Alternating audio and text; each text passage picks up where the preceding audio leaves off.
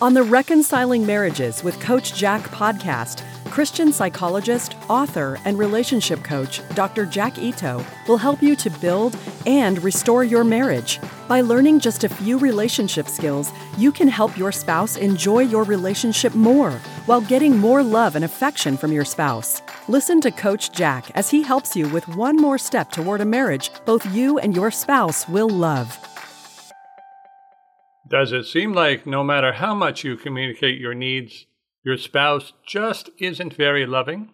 Every second of every day, there is some relationship being damaged or lost by well intentioned people. They are sincerely trying to make their relationship closer, but the way they are going about it is actually causing distance. They can learn better ways, and you can too. The definition of needy behavior is doing what you think will help your relationship, but actually harms it. Like telling your spouse what you don't like, also called criticism, and pointing out how your spouse's thinking is wrong, also called arguing.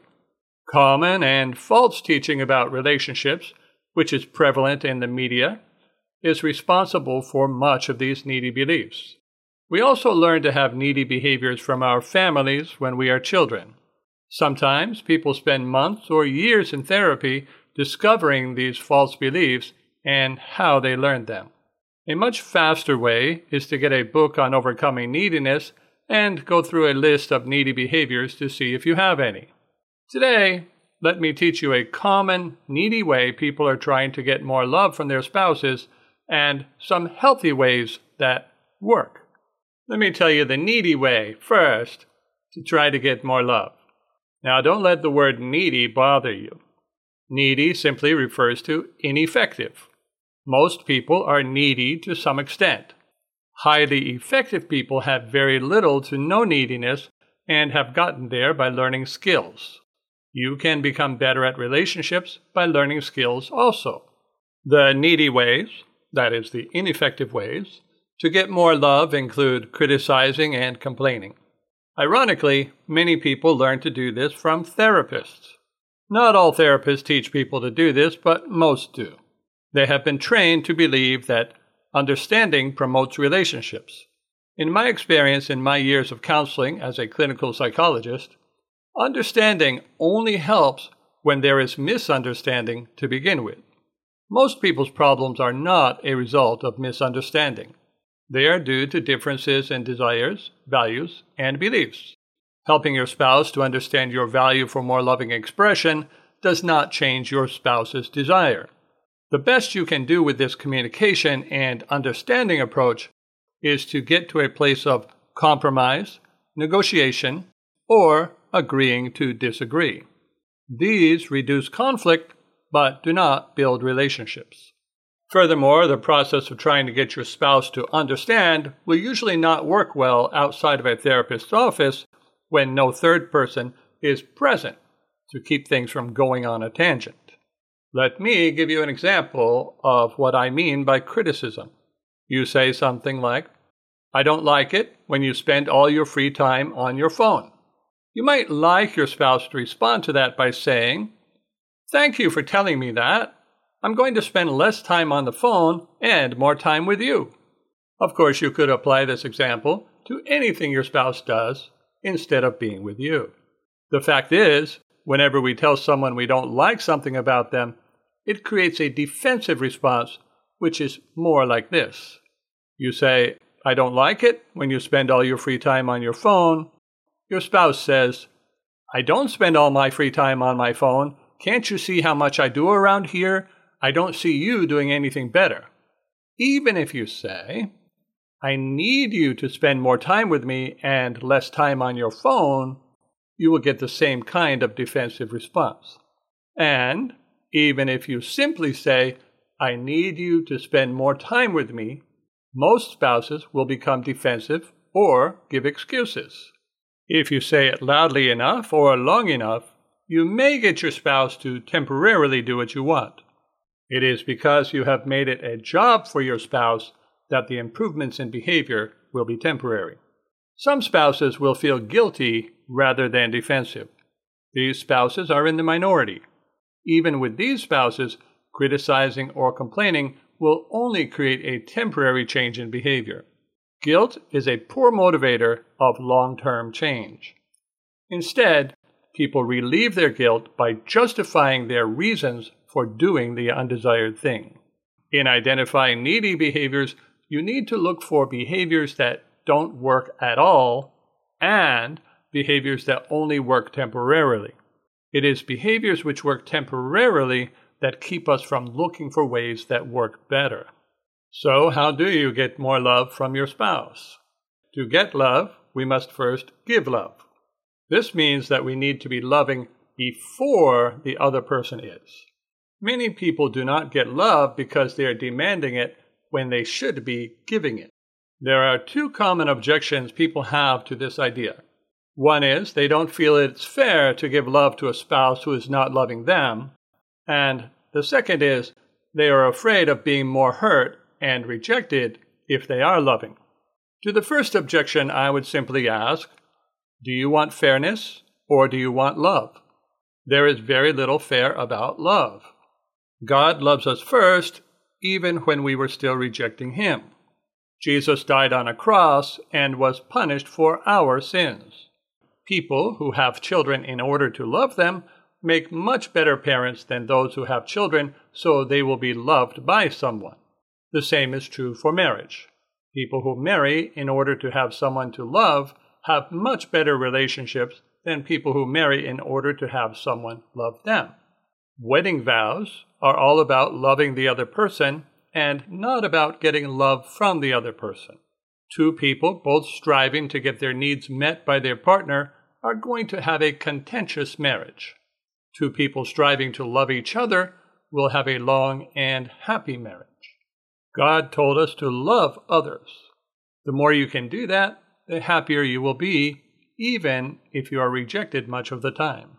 Loving gives us a more satisfying mindset than striving for love. In addition, we will actually get more love from others than we will by striving for love. People who value fairness and being right spend their relationship time arguing, complaining, and criticizing. They win nothing and lose everything.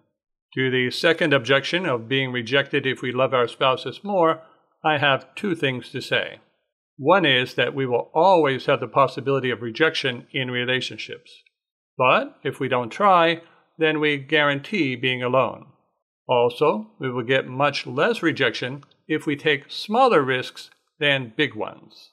Being very affectionate and loving with a distant spouse will just get you more rejection. Working to simply be relaxed and friendly with your spouse will be less risky and bring better results. Then you can take another step and another. Relationships, old or new, are best built in small steps that we can help the other person to enjoy. So let's talk about the first step to getting more love. The first step to getting more love is working to present yourself as relaxed every time you interact with your spouse. This is the first step to making new relationships as well. If you are appearing upset even part of the time, it will make your spouse guarded all of the time. If you have problems being relaxed, then get help with this as you won't make progress with step two until you can do this step. Relaxing is a skill. I do it every time I meet with a client. Most people can do it at work. If you do, then you can do it with your spouse too. Once you are being consistently relaxed, which means every single time you interact with your spouse, you are ready to move on to the second step. The second step is to be consistently friendly. That just means treating your spouse like a same sex friend. If you don't get friendliness back from your spouse, don't complain about it. Just keep being relaxed and friendly without doing any needy behaviors. Your spouse will eventually start to be friendly back. The more distant your relationship, the more time it will take for your spouse to be friendly back. These first two steps of being relaxed and friendly each and every time without doing any needy behaviors is the basis for building all relationships. Assuming you have accomplished these first two steps, Then, how do you continue to build your relationship? From the point of consistently having friendly interactions, you can develop common interests and focus on agreeing and empathizing. Don't try to talk about problems. You will set the relationship back if you do. Just keep building. You can use boundaries later, if necessary, when your relationship is stronger. Building comes before boundaries. Imagine someone was pursuing your spouse. What would he or she do to have success in that pursuit? Focus on being like that person once you have built your relationship to the friend point. Likely, you will work on being attractive, giving compliments, showing appreciation, and even admiring your spouse. You will be your spouse's number one fan. That's all well and good for your spouse, but how do you create desire in your spouse for you? The number one rule is be sure not to interact too much with your spouse. People don't desire what they have in abundance. This may seem like a game to you, but it is simply a social skill. Talking to people too much, calling too much, hanging out with them too much, and so forth will dull their feeling for you and make them want to get distance from you. If you can use the relationship building steps and keep your spouse desiring more interaction with you, your spouse will be much more loving toward you. Your spouse will pursue you and treat you much better. Notice the way to get to this point has nothing to do with expressing your needs or getting your spouse to understand anything. This is what relationship coaching is about. With the relationship coaching approach, relationships are strengthened the same way they would be if you were single.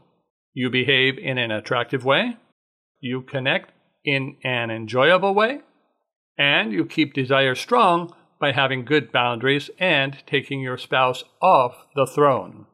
If you need to learn how to be more desirable, how to validate, or how to have boundaries, you can work with a relationship coach. In one month of coaching, you will often learn more than you would even if you saw a counselor for years.